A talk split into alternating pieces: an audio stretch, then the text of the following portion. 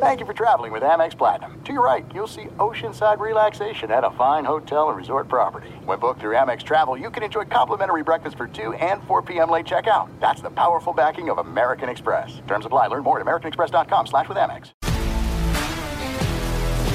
If you love sports and true crime, then there's a new podcast from executive producer Dan Patrick and hosted by me, Jay Harris, that you won't want to miss. Playing Dirty Sports Scandals. Each week, I'm squeezing the juiciest details from some of the biggest sports scandals ever. I'm talking Marcus Dixon, Olympic gymnastics, Cain Velasquez, salacious Super Bowl-level scandals. Join me on the dark side of sports by listening to Playing Dirty Sports Scandals on the iHeartRadio app, Apple Podcasts, or wherever you get your podcasts. What's up, everybody? This is Stephen A. Smith, host of the Stephen A. Smith Show podcast. Tune in every Monday, Wednesday, and Friday at the very least as I bring you all new episodes that feature the biggest headlines in the world of sports, pop culture, business, and I answer your phone calls and respond to your tweets. You'll hear my unfiltered opinions and straight-shooter interviews with top celebrities and game changers, all that and more. So listen to the Stephen A. Smith Show podcast on the iHeartRadio app, Apple Podcasts, or wherever you get your podcast.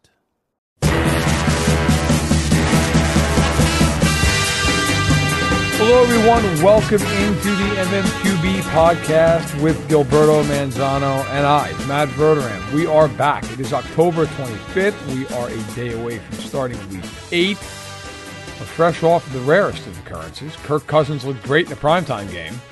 And the 49ers have lost two straight. Look, we're going to get into all that, especially the Niners side of it, and a little bit more. We've got, of course, our, our top five games uh, from Week eight with the lines from S I Sportsbook. We've got the storylines. And then, of course, what's going on at the end. Um, but uh, first things first here as we head into Week eight. Uh, Gilberto, how you doing? What's going on? I'm not doing well, Matt. Uh, it was a rough week for me with the picks challenge that we have at the M M Q B staff uh, Week seven. And uh, I'll, I'll admit it. I know, like, you know, and I'll start with a, like a little rant. People have not admitted their mistakes about the Ravens. I, I admit that I was wrong with the Ravens, and I was wrong a lot in Week seven. Three and ten. I said it. Three and ten was my record a week ago. I was four and nine, but the good news is we were not called out by the Ravens. Um, yeah, you know, there was a tweet. So they, they obviously they hammered Detroit, and I don't want to. I, I, you picked Detroit as well, right? I, I know did. I did. I did too. Okay, so we both did. And the Ravens social media team rounded up experts who had picked the Lions to win the game, and basically shamed them in this one tweet. Uh, and it wasn't just guys from our, our team here at S I. It was, it was you know, C B S and, and I think the E S P N was in there and whatnot. Um, but it was funny because they shamed Breer, Connor Orr, and John Plume, our editor. Like he, John somehow was, was shamed, and Connor, they didn't spell his name right.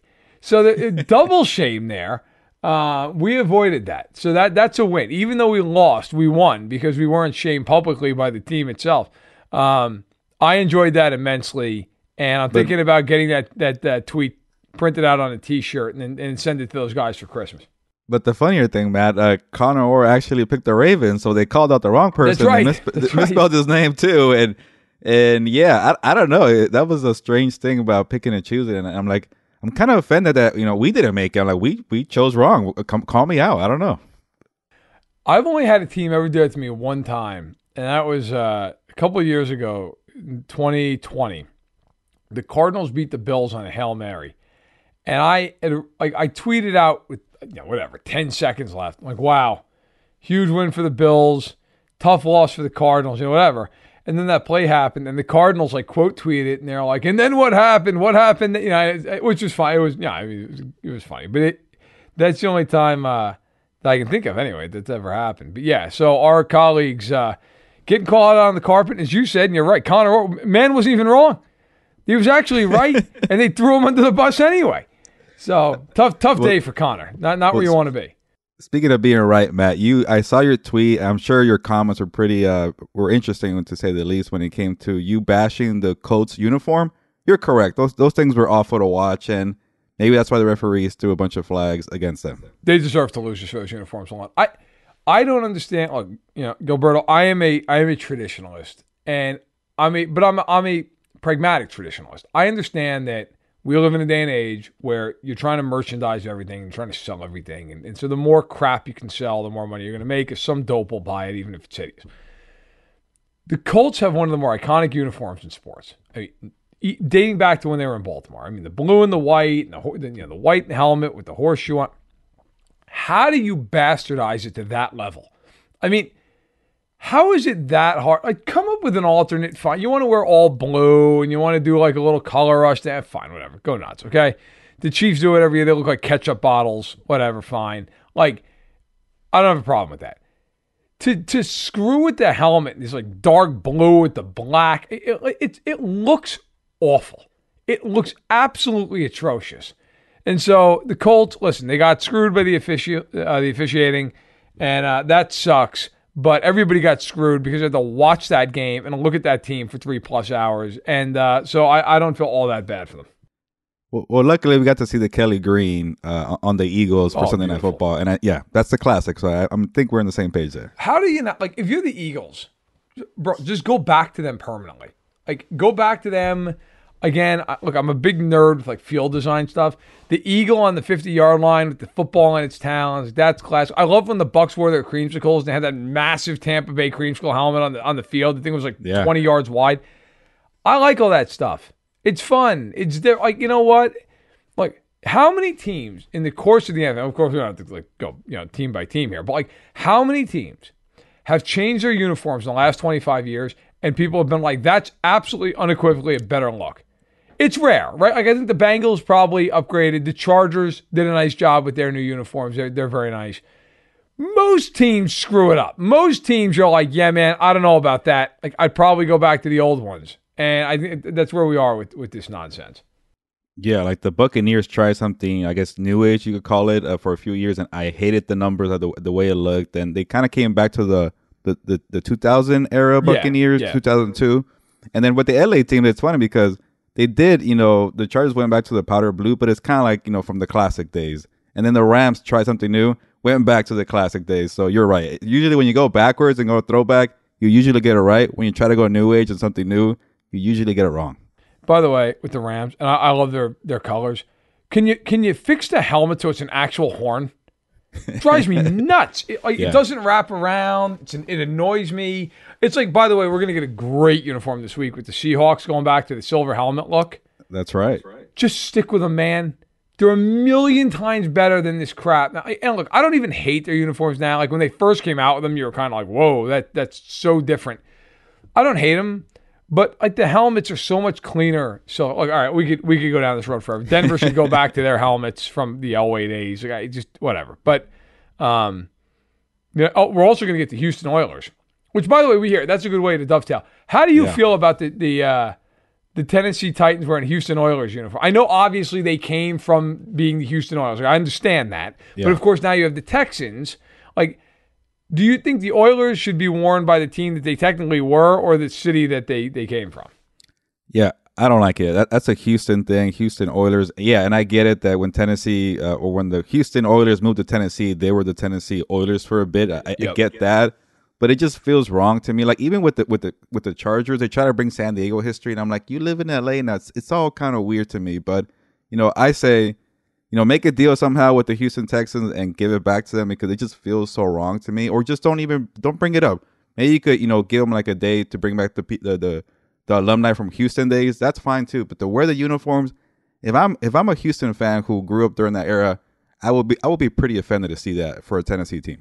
Yeah, I agree. Like I and I love those uniforms, but it just it drives me nuts. Like, look, when you move a franchise, you should not get to take the history with it. That should belong to the city. And I know that's not the way it works. Like, I understand the, the financial reasons why and everything else. But I I feel like the, the city invested now. Like, if Oakland ever got another football team, like, sorry, it should be the Raiders. Now, of course, they're not going to be, and it's not going to happen. But, like, you know, I'm an Oakland A's fan in baseball, which I hate to admit publicly uh, or privately. But, you know, when they moved to Vegas and John Fisher screws every single fan of the team and moves them over there for an extra eight bucks, like, they should have to leave their history in Oakland, California. and you know, go be the Las Vegas Aces or whatever the hell you want to be, and, and go go be cheap there and lose one hundred games in a desert, and, and nobody nobody will care because everybody's going to be there for the Strip, and nobody's watching one hundred sixty-two baseball games in Las Vegas. Um, but I digress. All right, look, let's get into the storylines for Week Eight, and, and we'll start where Week Seven left off, which is of course the Vikings beating the Niners. We do respect to Minnesota, who we will touch on later on here.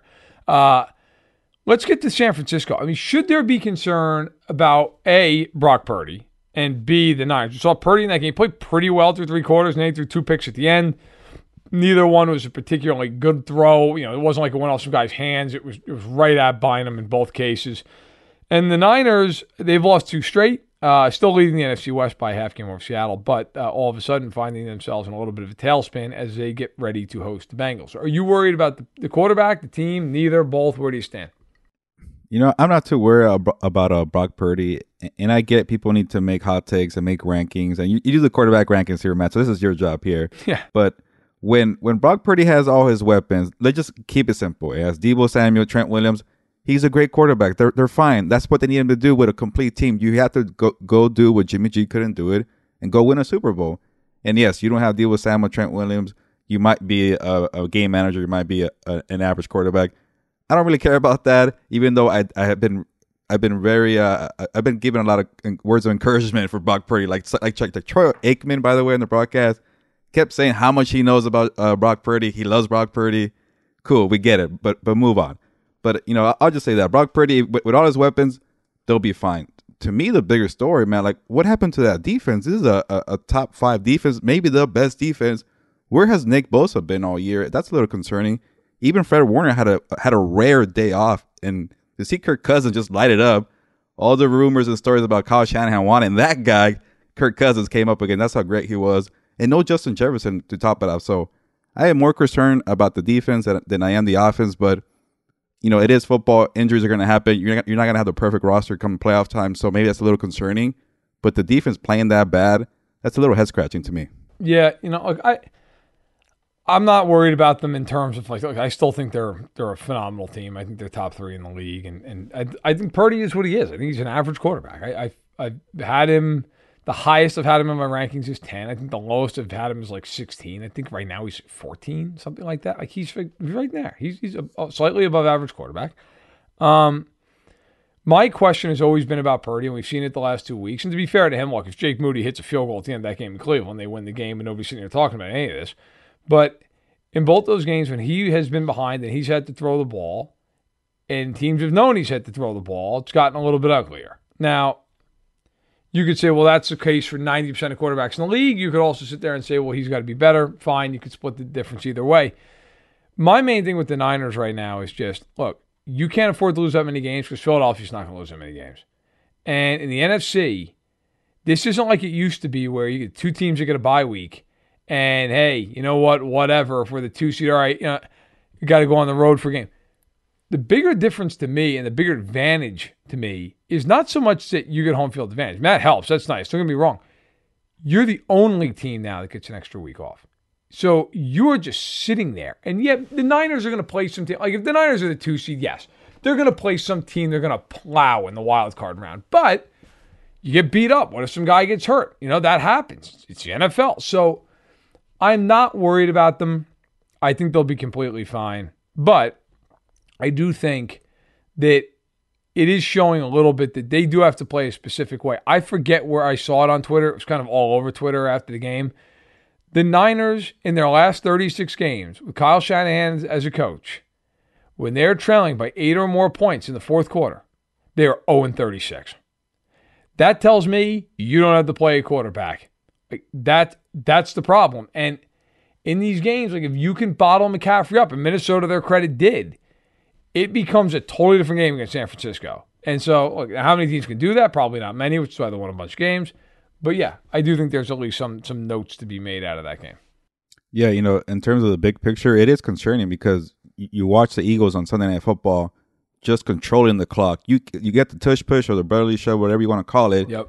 Keep your offense on the sideline. We're, we're, we're going to go down the field for seven, eight minutes, take the clock off, and then score a touchdown because you can't do anything about it. So when the game script is not going their way, like Miami, and I guess maybe the 49ers too, like Philly's just going to control everything. And if, like you mentioned, if the Eagles get the home seed, one week off, and you get to go into Philadelphia in a tough road environment, I just don't see the 49ers pulling it out. So that is, that is concerning. I'm not saying the 49ers are like the Dolphins. I think the 49ers have much more to offer. But if it's physical, a low scoring, controlling the clock type of game, and you're behind, I, I do have concerns about that stat you just mentioned about being down eight points and you, you don't have a quarterback to able to operate that. We haven't seen Purdy in that situation, like a big-time game, like in playoffs. But seeing what we've seen the past two weeks, it, it is a little concerning about that. All right, let's move to the A F C, where another team that I think everybody felt, at least going into the year, was a bare minimum a contender, uh, struggling, and struggling more right now than San Francisco, which is the Buffalo Bills. The Bills are four and three. They're coming off of a game in which Mac Jones looked like Joe Montana, twenty-five of thirty, over nine yards an attempt, led them down the field. It was twenty-five twenty-one, uh, you know, late in that game, and led them down the field for a touchdown to win it. Uh, twenty-five twenty-two, I think it actually was. And regardless, he leads them down in the final seconds to win. The Bills are sitting at four and three. They've lost two of their last three, Jacksonville and New England. They very, very easily could have lost the other game to the Giants, where they had to hold on to one yard line, um, and needed the Giants to kind of be the Giants in that game, or, or they would have lost. They now sit a game out in the A F C East, which does not change from a week ago because Miami lost as well. Uh, but they are sitting in the seventh seed in the A F C, and they have a hard schedule ahead, okay? They still play the Chiefs on the road, the Eagles on the road, the Chargers on the road, the Bengals on the road, the Dolphins on the road, and they play Dallas at home. Those are six games that are not layups. Um, level of one, scale one to ten. One, you're not worried at all. Ten, it's five alarm fire. How worried are you about Buffalo?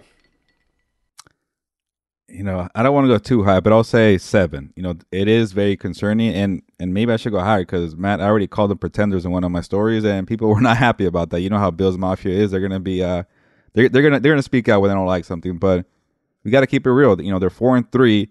You know, they almost lost to a, a then one-win team, uh, Giants. You know, on Sunday Night Football, that was a terrible performance, and they couldn't survive against Mac Jones. Like, the Patriots came into that game with twenty points combined in their prior three games. They got twenty-nine on this Bills defense, and that's probably like the, the biggest alarm is that defense. Like, I wanted to kind of see how they'll do it without Matt Milano. If you can't stop Mac Jones and the Patriots offense, you got big issues defensively. So, you know, these guys are not going to come back, so I'm very concerned about the defense. Offensively, they could figure it out, but when are they going to do it, Matt? Like, it's been a year and a half with Ken Dorsey. There's some type of disconnect there, you know. I, you know, I'm not watching the entire all twenty-two every single week of the Bills to give you a legit answer, but right. It's not right. It ain't clicking. And if you don't have Stephon Diggs going off, like, that tends to lead to hero ball for Josh Allen. Josh Allen didn't make like a lot of mistakes, you know, in the Patriots game, but say Diggs is having a bad game in the in the playoffs, they're shutting him down. They have to focus on him. Who do you go to? I know Kincaid had a, a decent game. Yep. Where's Gabe? Where's Gabe Davis? Where's James Cook being consistent? Uh, Running back, what happened to that rushing attack without Josh Allen doing all the work? So if Allen is playing hero ball and is carrying more than he needs to offensively, that's a recipe for disaster. We've seen that too many times. And, again, I'm going back to a seven, maybe even eight, because I don't trust this Bills team come playoff time. Yeah, I'm actually at the same number. I'm at a seven. And it's like, you know, Gabe Davis had that whole from the, his fourth – listen, it was one of the great games we've ever seen a receiver play, but he had that two hundred-yard, four-touchdown game, that thirteen seconds game in Kansas City. And Romo that night was like, oh, it's big game Gabe, and gave him this nickname that's kind of stuck. I, I mean, there's got to be then like the yin to yang of that, right? Like, at some point then it's like, what, didn't show up Davis? I mean, ha- half the games, you're like, is he active? Where the hell is he? I mean, it, it's bizarre. And look, he's not having a terrible year. I mean, he's on pace for that eight hundred fifty yards. So it's not like he's done nothing. But it is bizarre. Like, you look at his games this year. His yardage totals are thirty-two, nothing. ninety-two, good game. thirty-five on one catch, nothing. Uh, although it was a touchdown, granted, but still, it had one catch for thirty-five yards. Three catches for sixty-one yards and a touchdown. Like, okay, oh, decent game. Jacksonville, six catches, one hundred yards and a touchdown. Very good game. Last two games, uh, he's combined for four catches and twenty-seven yards. I mean, I don't know what to do with that other than to sit here and say, yeah, it's not great. Like, it, if you're on that team and you're relied upon as a main weapon, it's not great. However, it is better than what Dawson Knox has given him, who through, who through seven games, and now he's, now he's on I R with an injury, uh, he has one hundred two yards in seven games. So that's not great. Uh, Dalton Kincaid had over seventy last week. Prior to that, had really been a non-factor. Maybe that gets him going. Maybe he gets rolling a little bit here. But you're right. Like, take it from somebody who actually did sit down and watch all twenty-two of the Bills this week, because I did uh, one of my plays was a uh, pick by Josh Allen, the all twenty-two piece I, I roll out on Wednesdays. There were so many plays in that game where it was digs or bust. And it's like, if that if he's not open, you're screwed. And, and then there'd be other times where Diggs would get open anyway, and Allen would just miss him. I mean, there were three times in that game that he egregiously missed him on, on like meaningful throws, throws that would have been first downs, chunk plays, one of which would have been a walk-in seventy-yard touchdown, misses him deep, throws it five yards over his head. Look, everybody wants to just shift blame immediately to McDermott and Dorsey, and, and I think there's a lot of blame to be had there. They have not done a, a great job, this team, in my opinion. But if I'm placing my, my lion's share of blame, it's on the quarterback. I mean, at some point here, man, you can't have nine turnovers in seven games. You can't lead the league in turnovers again. Last year, he led the league in turnovers. He's on pace to blow past that total. And at some point, like, you don't have a top five defense anymore. That's gone. Daquan Jones is out for the year. Matt Milano's out. Tre'Davious White out. Like, it's over. You're not... Von Miller played six snaps on Sunday. I don't know. Is he healthy? Is he not healthy? Like, I, I don't know what's going on. It doesn't look great. You don't have a defense that can just bail you out from having twenty-plus turnovers this year. They lost that game week one because Josh Allen couldn't stop turning the ball over. Point blank. And I'm not saying he's the reason they lost to New England and he's the reason they lost to Jacksonville. But, like, they had seven points in each of those games going into the fourth quarter. You can't tell me you're a top five guy in the league and then go out there and be a disaster for six of the eight quarters. And it's not just the turnovers. It is the missed throws. It is locking on to Diggs and everyone. Now, again, part of that is, I think, to be fair to him, they're not getting a whole lot of separation in some other places. I don't think they've used Kincaid enough. And, and then there's also the fact that they run the ball like three times and they'll run it well, and then they don't do it again for a quarter. And then it, so... It's all this stuff mixed in, but right now they look like a good team. They don't look like a very good team. They don't look like a great team. They look like a team that's going to go about ten and seven and go to Baltimore in the wild card round and get, and get handled. Maybe that changes, but right now it's not great. They play Thursday night against Tampa, and I don't know how you feel about it. Like, should they win that game? Yeah. Would I be shocked if they lost that game? No, I would not the way they're playing. So, you know, we'll see how it goes, but it has been a, a rough start for Buffalo.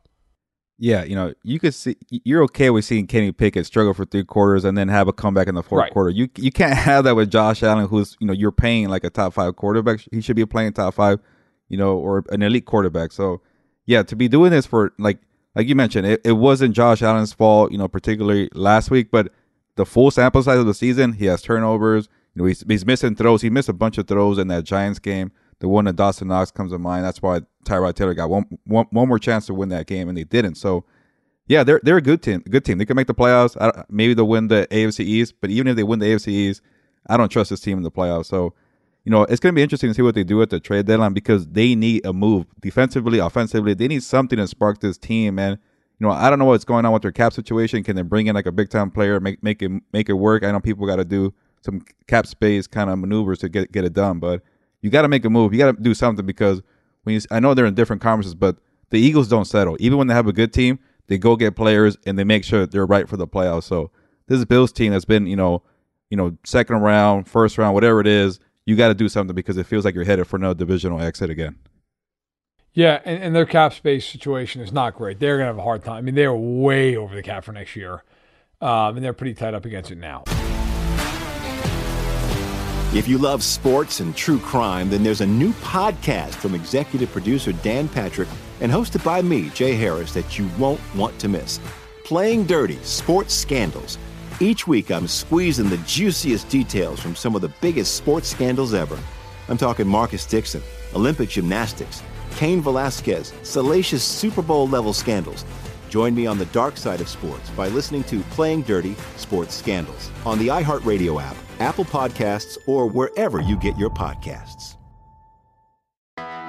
I'm Hannah Storm, and my podcast, N B A D N A with Hannah Storm, digs deep into the history of professional basketball, along with my own as one of the first female sportscasters. Now let's get you up to speed on what else happened around the N B A today. We talked to all sorts of people I interacted with, from Doctor J to Charles Barkley, and recap iconic moments. Yes, he's got it. Here he comes. Ray rocked the baby to sleep and slam dunk. As well as some of the wild stories behind the scenes. We were like, what? What are we in for? The scoreboard crashes before we even tip a game off. Today, the N B A is a global sports and entertainment giant. Players are multimillionaires and cultural icons. Iguodala to Curry, back to Iguodala, up for the layup. Oh, blocked by James. LeBron James. And these stories are about how we got here, both on and off the court. And what's next? Listen to N B A D N A with Hannah Storm on the iHeartRadio app, Apple Podcasts, or wherever you get your podcasts. The Nikki Glaser Podcast. Her roast of Tom Brady stole the show. Now she's talking about it on the latest episode of the Nikki Glaser Podcast. I said, tell Tom Brady that I'm the Tom Brady of roasting. Lots of people roasted the GOAT, but only Nikki is still being talked about. Every time I refresh my D Ms, it's fourteen blue check marks of people I didn't even know who knew me are writing like paragraphs to me. Hear that in all episodes of the Nikki Glaser Podcast on America's number one podcast network, iHeart. Open your free iHeart app and search the Nikki Glaser Podcast to start listening. All right, let's move to the Ravens. The Ravens absolutely demolished the Lions, thirty-eight to six. They were up twenty-eight nothing before Detroit had a first down. Uh, Lamar Jackson, well over three hundred fifty total yards in the game, four touchdowns, played great. Uh, Zay Flowers had another nice game. He has been one of the better rookies uh, this season, regardless of position. And the defense leads the league in sacks. They shut down Jared Goff and company. They're sitting at five and two. Now, they don't have a big lead in that division. They're a half game up on Pittsburgh. They're a half game up on Cleveland because that division is so damn good. Where do you, if you had to power rank the A F C right now, where do you put them? I mean, where are they in your hierarchy in the A F C? Yeah, so we got uh, Kansas City, right? And I'm trying to think after that because you got Miami, you know, Buffalo. What, the Jaguars could be number two, you know. The, I guess because I don't. Here's the thing, Matt. Like, I know you're putting me on the spot. I got to give you an answer, but. You know, I, I want to say the Ravens are Super Bowl contenders, but at the same time, it was one really good game. Like, that's why I'm a little annoyed with all the praise they're getting and saying Lamar Jackson is a, a super, uh, I mean, a M V P. Uh, this Todd Monken hire was great from the start. I'm like, a couple of weeks ago, we were all bashing Todd Monken and Lamar Jackson because of what they did against Pittsburgh. They let a game go there, and they couldn't score. They couldn't even throw past two hundred yards. I know Lamar Jackson was completing these passes, but they weren't explosive. They weren't going down the field. No Rashad Bateman, no O B J. And yeah, suddenly a great game. Fantastic. You destroyed a very good Lions team. So for that signature victory, I want to say you're a Super Bowl contender, but at the same time, it's it's it's one big win. Like, obviously it's the Chiefs, but you know, you still got to beat the Bengals. You still got to beat the Browns and the Steelers in a very tough division. The Dolphins could wake could wake up and maybe eventually beat a winning team. I don't know, but I do like the Dolphins as well too. So I guess to answer your question, maybe three or four. Uh I'll go four. I think the, the Jaguars have been very impressive to win four games in a row, nineteen days, three different cities. So yeah, let's go. Let's go. Uh, Chiefs. Jaguars doesn't seem right to be number two, but I'll put them two. Dolphins three, and then Ravens four because it's just one game. But I do like what what I saw in that one game. Man, I couldn't agree with you more. Uh, I also hate when one game happens and people just immediately are prisoners of the moment to the nth degree. And, oh, well, did you see what happened? Now this team. Yeah, man, I saw it. I, I get it. They, I mean, it was a great game. It was one game.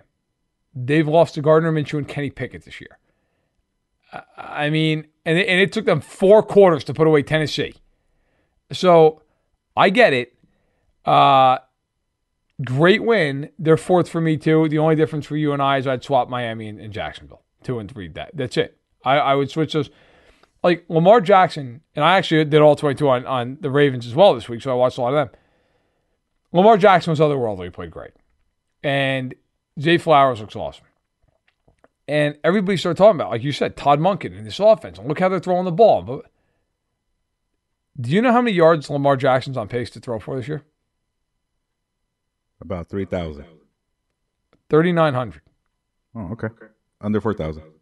Like, I mean, I, I don't want to be dismissive, but, like, who cares?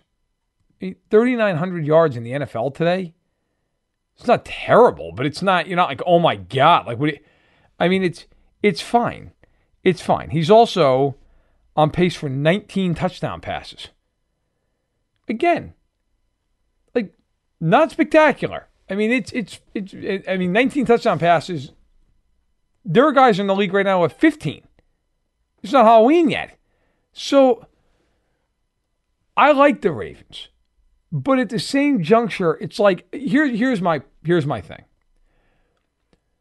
I have seen this song, I've, or I've heard this song, I've seen this movie, where they're really good in the regular season, and then we get to the playoffs. And you'll look at them and go, all right, man, well, who can I trust in a big game? And it's maybe Mark Andrews, probably Mark Andrews. I like Zay Flowers a lot. But after that, like, do you believe in Nelson Aguilar in a playoff game? Because I don't.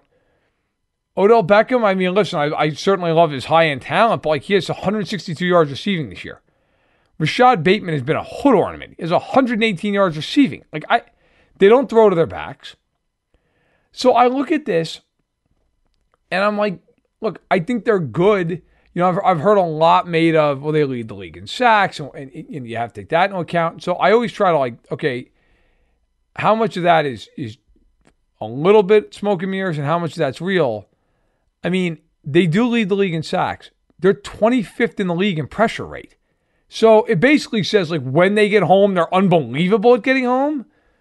They're not getting home that much. Like, they're they're toward the bottom of the league in quarterback knockdown percentage. They're, they're toward the bottom, as I just mentioned, in terms of pressure.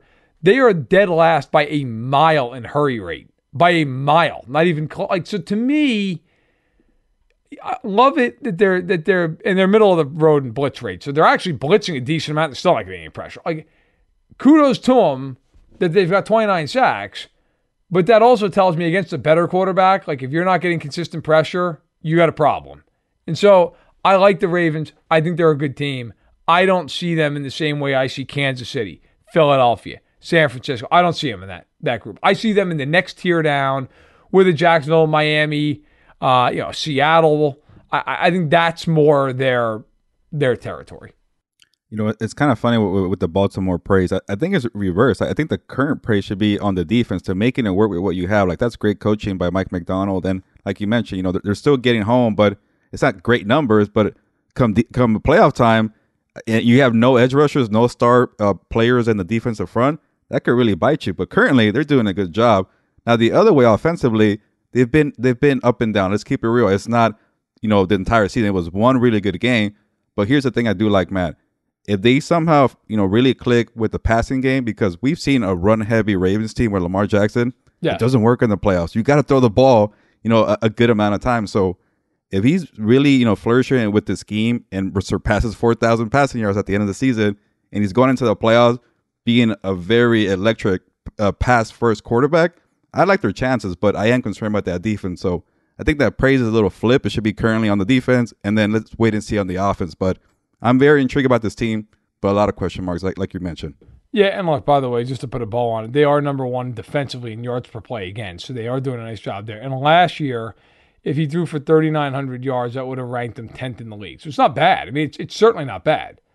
But it's also like, okay, I mean, it's not it's not like he's out there going for forty-five hundred yards. I mean, it, it's it's fine. Uh, and nineteen touchdown passes would have put him squarely uh, fifteenth in the N F L. So, again, not bad, not bad, but just kind of like a little bit above average. And so that, that's where I sit. All right, let's get into our big story uh, and our bigger que- uh, big question here.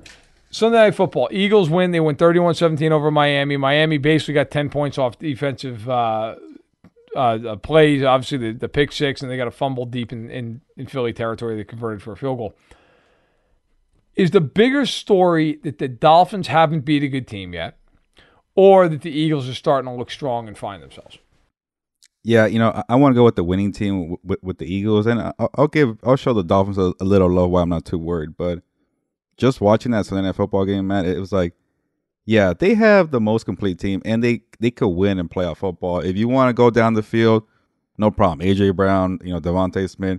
Oh, you want to shut those guys down down the field? Uh, intermediate game, Dallas Goedert. Oh, DeAndre Swift could catch, too. Want to run the football? DeAndre Swift. So, Jalen Hurts, tush push, you can't stop it. So, you know, they were just great. And you get Kevin Byard too. Like, like, I, like Matt, like I need a win this week. So I'm just going to pat myself in the back for our piece that comes out Thursday. I typed in for the Eagles, go acquire Kevin Byard, but I couldn't have that one because it happened huh. two days too early. But, you know, they're they're making things work in the secondary. So, yeah, maybe you want a little more help with another cornerback, maybe a linebacker, but this team is ready. They're ready to go. And with the Dolphins, like, you know, I don't want to call them soft, but, like, it felt like they were missing that physical element. They needed some more power there. They need something, you know, offensively. But defensively, they'll get Jalen Ramsey back. I think he'll add an element of toughness there. Uh, I like what I saw from Bradley Chubb and Jalen uh, Phillips. So, you know, they're pr- they're improving defensively, but they need some more physical element to this, to this game here.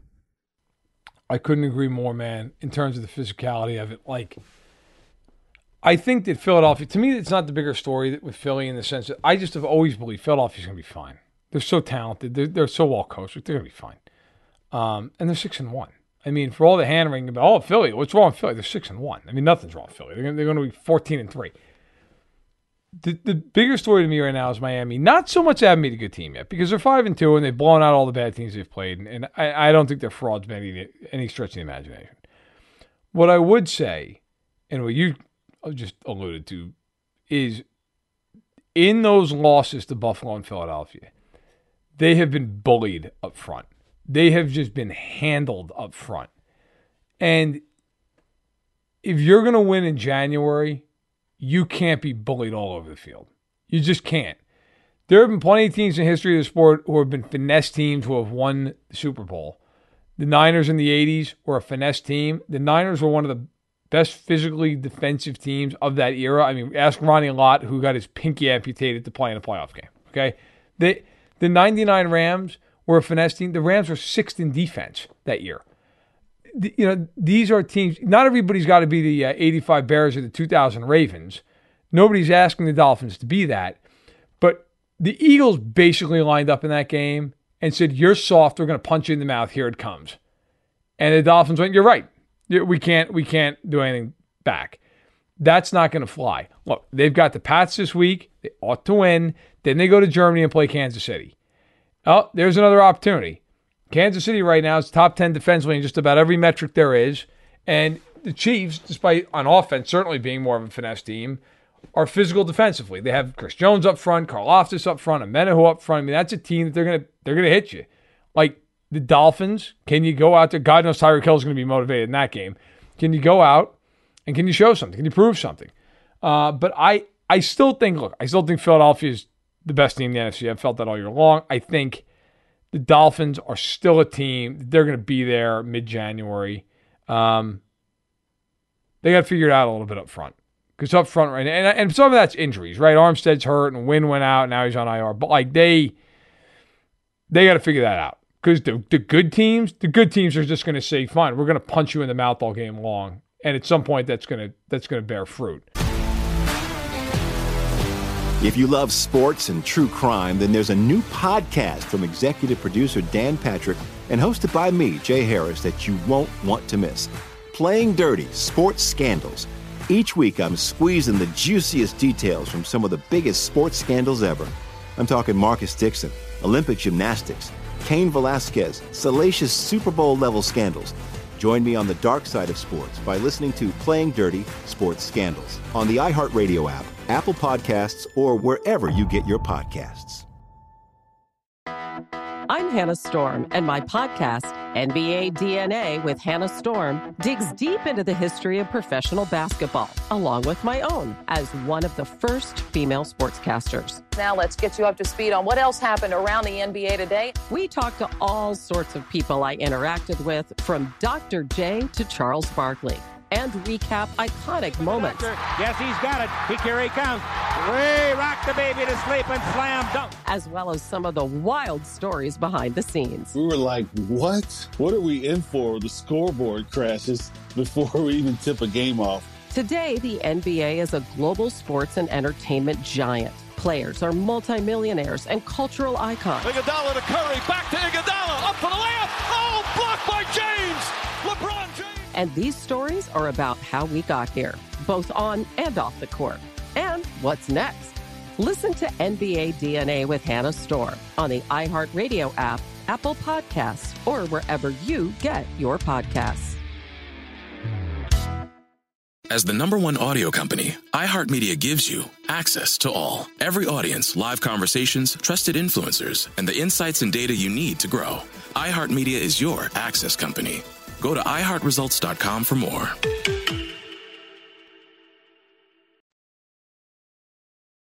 Let's go into our five games of the week with the lines, as always, provided by S I Sportsbook. And by the way, I usually say this at the end, but I'll slip it in here. If you're listening and you like the show, or you like the show that Connor and Albert do, hopefully you like them both, uh, go to uh, wherever you get your podcast, whether it be Spotify or iTunes or Apple uh, Play, and subscribe to the M M Q B podcast. Leave a question, leave a comment uh, with a rating and a review, and if you leave a question, we'll answer it. Um, so please uh, go ahead and do that if you would. All right. Week eight, we are approaching the midway point of the season, and we are going to start with the Jacksonville Jaguars. We're five and two. They are leading the A F C South, starting to pull away a little bit here. Four-game win streak, putting that on the line in Pittsburgh, taking on the Steelers. Steelers coming off of a win after their bye. They handled the Rams at SoFi. They moved to four and two. They're a half game back in the A F C North. Jags laying two and a half here. Uh, you like Jacksonville on the road, or you like the Steelers to find a way? You know, I, I really want to like Jacksonville, and I'm still mad at myself for picking the Saints, you know, last week for Thursday Night Football. No. You know, yeah. So and, and maybe and maybe the Saints could, should have won. You know, Foster Moreau got, got that touchdown there. That was, that was a tough break for him. You know, but it just feels like a letdown game for Jacksonville because they've done so much. Like, you know, four-game winning streak, like I mentioned, London, Jacksonville, New Orleans, and now you get to go to Pittsburgh. And, you know, I think Pittsburgh is kind of turning a corner. Like, I don't I don't like watching them play, but when you got T J Watt and just stepping up making, like, you know, a lot of people like talk about the best edge rushers in the game, but he's a true game wrecker. He can make a big difference as a defensive player, and not, not a lot of defensive players could say that. He can get you a, a pick six, a, a, a clutch sack, whatever it is. So, you know, You know, going into Pittsburgh for a, a, a Jacksonville team with a lot of miles before a bye week, it just screams like a letdown game. Yep. And, you know, and maybe maybe they turn a corner off- offensively because they got Deontay John- Johnson. Like, when I was watching that Rams game, Deontay Johnson made su- such a big difference with Kenny Pickett because before it was like, all right, where's George Pickens? Let me throw it downfield. All right, you got it a couple of times. That's great. And you got nothing else. Najee Harris stepped up finally. So I'm going to go Pittsburgh here. You know, I don't feel great about it, but being at home, and then the Jaguars just having a bunch of miles in the last month before a bye week, it feels like a letdown to me coming. Well, you know, I don't think it's crazy.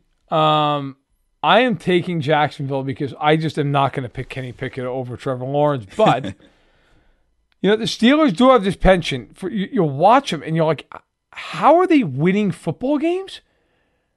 They're not good, and yet they just find a way. Like, defensively, obviously, they have some, some major talent, even without Hayward right now. And Tomlin's a great coach. But you watch them, you're like, this team is painful. They're physically painful to watch. And yet, they're four and two. So, uh, I expect it to be a very good game. I'll take Jacksonville. I just, I, I, I like the way they're playing right now. I like the way Lawrence is playing. Uh, I think there might be some plays out there if they can get rid of the ball. I do worry about Lawrence getting sacked quite a bit in this game. But I will take Jacksonville on the road in a game that I think should come down to the last five minutes. Um, second on our docket, going to the N F C, the Rams, three and four, uh, got to be smarting after that loss at home to Pittsburgh. They go to Dallas to take on a rested Cowboys team. Second week in a row, the Rams catching the team off the bye week. The Cowboys laying six and a half at Jerry World. Uh, I'll lead her off here. I look, I like Dallas in this game. Off the bye, Rams. Uh, Like, I love Puka Nakua. How could you not? You get Cooper Cup back, but they don't have Williams in the backfield. That's a big loss. Um, I don't trust them to hold up in the secondary in this game. I think it's right around the number. I think it's like twenty-seven to twenty, something like that. But I like Dallas to get the five and two here and put the Rams a little bit further down here in the N F C standings. Yeah, no, I'm with you. I even like the Cowboys to, to cover. I think they're minus six and a half. Like, yep. Coming off a bye week, and they, they had a you know a, a winning performance against the Chargers. It wasn't the best performance, but I like what they, the way they used CeeDee Lamb and, and Tony Pollard. So they finally got their big guns going there. So you know I could easily see the Cowboys going in and just dominating the Rams. And I know Sean McVay got a lot of credit for what he did in the first month of the season, you know, without Cooper Cup and just, you know, just coaching his butt off. But they have issues offensively. Like, if, if Stafford is not, you know, locking in on Cooper Cup, they're not really doing much. And last week, it was not much Cooper Cup. It was just Puka Nakua. Like, they haven't figured out how to spread the ball around. When Tutuawa got his touchdown against the Steelers, it was a lucky break. He was trying to do a YOLO pass to Cooper Cup, but Tutu just kind of undercut it. And, okay, no interception. I got the touchdown right here. Then you're right about Kyron Williams.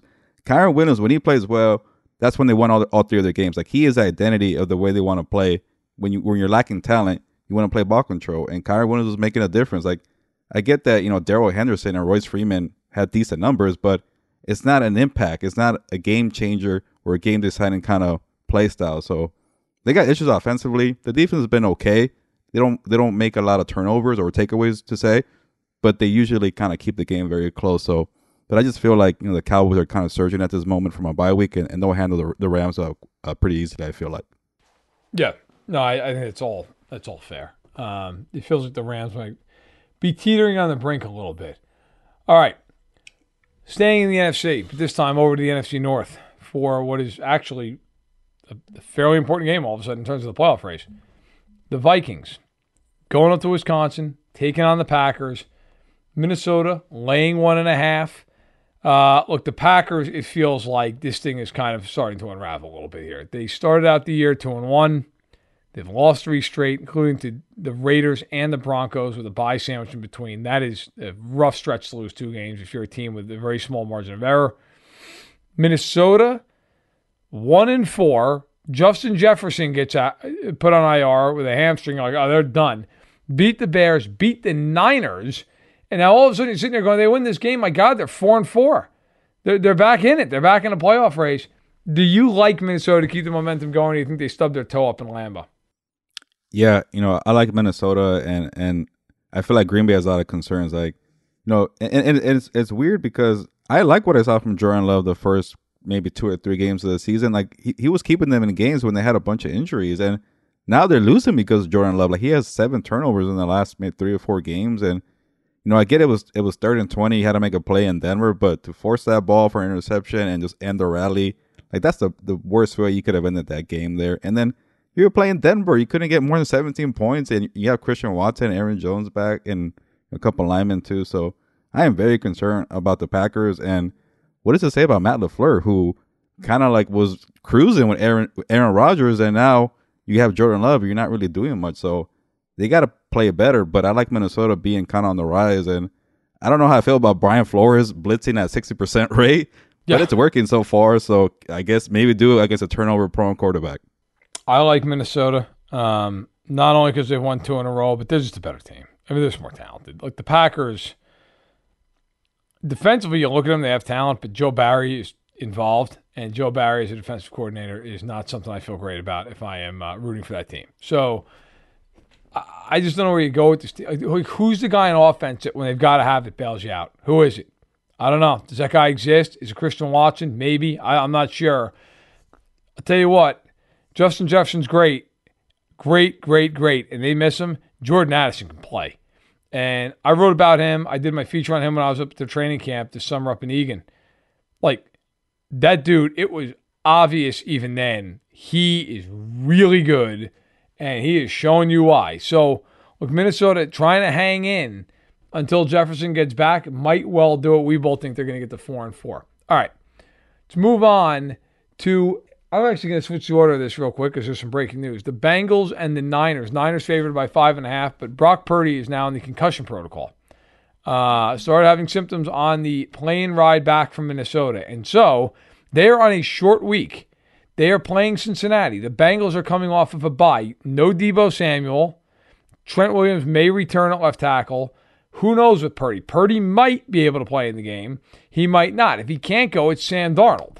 And so uh, all of a sudden, the Niners, who are five and oh and everybody's darling, now five and two, at home, laying five and a half, Uh, to a Bengals team that is three and three despite everything that's gone on with them, and they're trying to get themselves right. You like the Bengals to go on the road, spring the upset, or do you think the Niners find a way regardless of who's playing quarterback?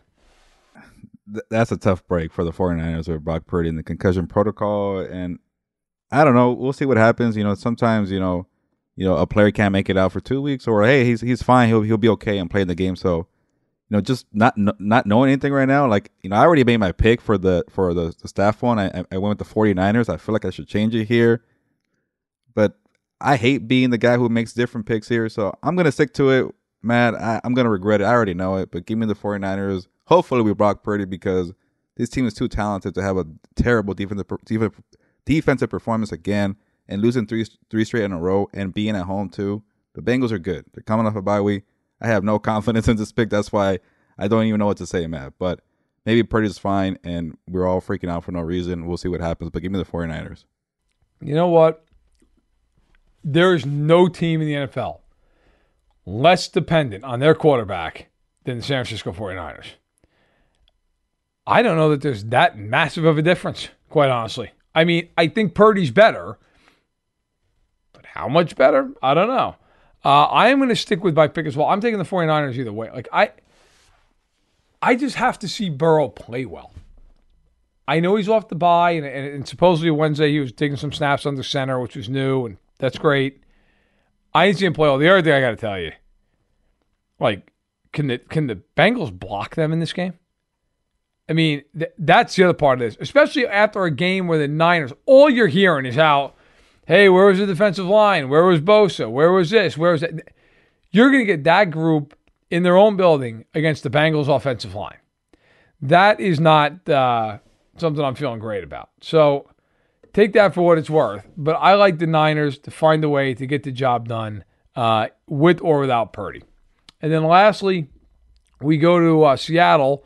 Another backup quarterback certainly will be involved in this game. P J. Walker and the Browns at Seattle. Seattle laying three and a half uh, up in uh, Quest Field. Do you like Seattle to uh, handle business here? Or do you think P J. Walker moves to three and oh? Yeah, I like Seattle. I, I just don't see P J. Walker getting this one done here. And he hasn't played that great. You know, they've done a good job of, he's done a good job of, of staying in games. And the first game, the defense, you know, pretty much, you know, did a lot of the work. And then the second game, Myles Garrett just had this, you know, alien performance where he just single-handedly kept the Browns in it, and the referees too as well. So yep. I think P J. Walker doesn't get this one done here. But I got to say, man, I am concerned with Geno Smith. I don't know what's going on with him. He keeps trying to, you know, force the ball down the field. He's holding the ball for like five seconds. Like, it feels like an eternity out there. So uh, I do not like that this, the Seahawks only had, what, twenty points against the Cardinals? You got to do better than that. No D K Metcalf, I get that, but Seattle, handle business against a very good Browns defense and show your, your legit team in the N F C. Yep. Uh, I listen, I don't even spend a ton of time on it. I do not believe P J. Walker is going to win this game. He has not been very good. He is completing half of his passes, literally fifty percent. He has zero touchdown passes and three picks. Now, to their credit, they've won the games. Uh, I do not think they're going to Seattle and win this game. I think Seattle is very good. I think Seattle will handle business. They add Frank Clark, by the way, and Chen Nwosu out for the year, which stinks. He's a good football player. Uh, but Frank Clark comes in to kind of replace him, or at least try to replace him. I like Seattle a lot in this game. Look, Cleveland, I know they beat Indianapolis. One thing that would be mildly concerning, their defense got lit up in that game. So is that like one of these, hey, it's a blip on the radar thing? Or is it, yeah, you know what, actually, like, Seattle's about to hang thirty on you too. We're going to find out. I like Seattle. And by the way, I got to tell you, it's my favorite line of the week. I like them big.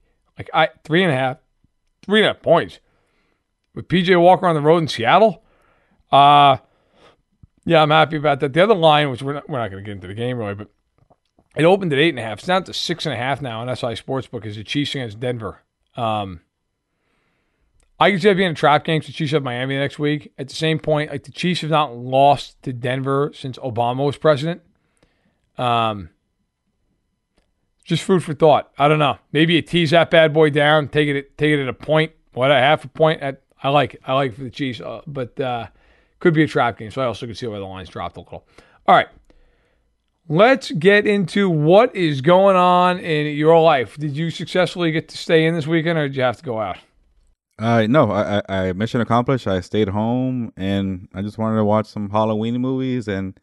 You know, I'm a, f- a fan of the, the Scream franchise, but I never got around to watching the fifth and the sixth. I'm like, by the time you get to five and six, like, they're going to be terrible movies. Why should I waste my time? But I was at home, Halloween season, and I turned it on. And both movies had a good start with a horrendous, awful ending. And I got the from the fifth one to the sixth one, the ending was so much worse. So If you like, if you're a fan of the Scream franchises, give it a chance, but uh, expect a very terrible ending for both of them. And then, Matt, I will not be at home this weekend. I'm actually going to be going to a Shrek party. It's Halloween, but we all have to dress as a character from Shrek. And my partner, Caroline, she is Lord Farquaad, and we wanted to be a couple, so I suggested to be the, I think his name is Tel- Thelonious. There you go. He's the one that tortures people, tortured the gingerbread man, so I will be handling the torturing for this party. Nice, nice. I um, I feel like I, I talk about this every week. What the hell? I got nothing else going on, so, unless I want to bore everybody with the kids. Um, I, I guess I could just say I, I, I never get to sleep because my six-year-old daughter just can't stop waking up at three o'clock in the morning and then just asking me what's going on. And hey, all right, all right, what's what's happening? Having a good sleep? Like, yeah, I was. Thanks, thanks for this. That's good. Yeah, all right, I'll be back. Uh, you know, when I wake up next, and she comes back in an hour. Uh, nobody's sleeping. Uh, but in any event. So this weekend got uh, got the dual pickleball tournaments, got the mixed one Friday, got the men's doubles on Saturday. I uh, I mentioned it earlier. So on, on Friday, it's mixed, and my partner, it's a Halloween tournament, and so they're they're giving away a prize for the best uh, outfit. And so she wanted to be Tinkerbell, and she's like, "You need to be Peter Pan." And I was like, um, "All right." So I ordered this costume off of Amazon, as one does, and it came in, and it all fit great, except for the fact that the tights go up to my knees. So I just had to order separate tights. Now, this costume's getting expensive, and I now own two pairs of green tights, and I am not happy about it, because I got to tell you, man, I'm six two, two thirty. I'm not made for tights. Like this is this is a this is a body made for power, not for grace, and I am uh, I I have to play pickleball in this. And I don't know, like, I've asked a handful of other people I know, I'm like, you guys dressing up? I'm like, no. I feel like we're going to be the only only people wearing a costume, having to play in a tournament that has, like, actual, like, ramifications on the line. I mean, as much as it possibly can for an adult pickleball tournament. Um, so, yeah, so I got the two tournaments. And then Saturday, right after the, the men's doubles tournament's done, I uh, I have two Halloween parties to hit. I got my sister-in-law's having a party. We're going to stop by there. Um, and then, uh, friend of the family, uh, having, having a party at night that, that the kids are not coming to. So that, that's the party that really gets bumping. That's the party where the bourbon comes out. Uh, and then, and then maybe the phone comes out so I can call an Uber, but in any event, uh, yeah. So that's, uh, that's my slate for the weekend. And listen, if I win a medal at this, uh, this pickleball tournament, I, and I win it as Peter Pan, I will post a photo on Twitter so everybody can mock and embarrass uh, me as much as they'd like to. They deservedly will do so. Uh, I, uh, I'm sure it is not going to be a pretty sight, but uh, it is what it is. Are, are you going to be wearing the Peter Pan outfit the entire day from pickleball to two parties? Or I'm guessing, uh, but you know, you could you could take a shower and clean up, and then you have the extra pair of tights too to keep wearing the so, outfit too. Friday, I'm wearing the, the Peter Pan thing. Thank God. After okay, that, different days. I'm, yeah. Saturday, I'm just I, like that. That's the more of the serious of the two tournaments. Like the first one, the mixed one, not to say I don't want to win. You know, my partner certainly like to win, but I, it's more like, hey, let's go. Let's have some fun. You know, Saturday's more, I want to win this tournament. And so no, I will not be dressing up as Peter Pan. And I will go home right after the tournament, grab a shower, and then, and then head out. And, you know, if I have to dress up for Saturday for the Halloween parties, I don't even know that I have to.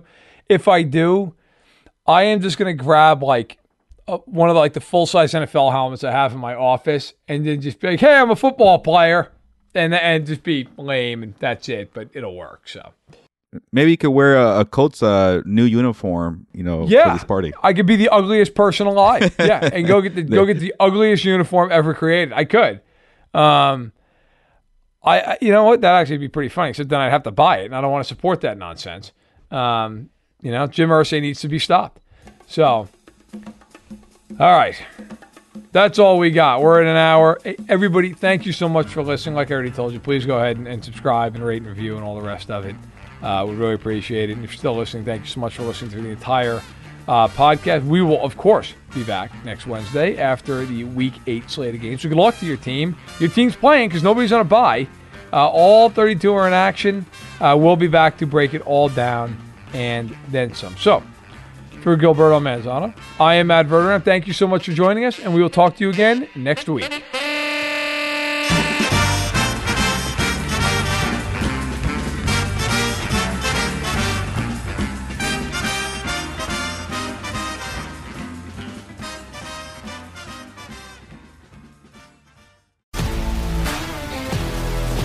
If you love sports and true crime, then there's a new podcast from executive producer Dan Patrick and hosted by me, Jay Harris, that you won't want to miss. Playing Dirty Sports Scandals. Each week, I'm squeezing the juiciest details from some of the biggest sports scandals ever. I'm talking Marcus Dixon, Olympic gymnastics, Cain Velasquez, salacious Super Bowl-level scandals. Join me on the dark side of sports by listening to Playing Dirty Sports Scandals on the iHeartRadio app, Apple Podcasts, or wherever you get your podcasts. What's up, everybody? This is Stephen A. Smith, host of the Stephen A. Smith Show podcast. Tune in every Monday, Wednesday, and Friday at the very least as I bring you all new episodes that feature the biggest headlines in the world of sports, pop culture, business, and I answer your phone calls and respond to your tweets. You'll hear my unfiltered opinions and straight-shooter interviews with top celebrities and game changers, all that and more. So listen to the Stephen A. Smith Show podcast on the iHeartRadio app, Apple Podcasts, or wherever you get your podcasts. I'm Hannah Storm, and my new podcast, N B A D N A with Hannah Storm, chronicles my six decades in professional basketball, from growing up in the sport to becoming one of sports T V's first female broadcasters. Join me as I dig deep into the game's history, unearth some wild stories, and talk to my friends from the world of basketball, from Doctor J to Charles Barkley. It's been a wild ride, and now I get to take you with me. Listen to N B A D N A with Hannah Storm on the iHeartRadio app, Apple Podcasts, or wherever you get your podcasts.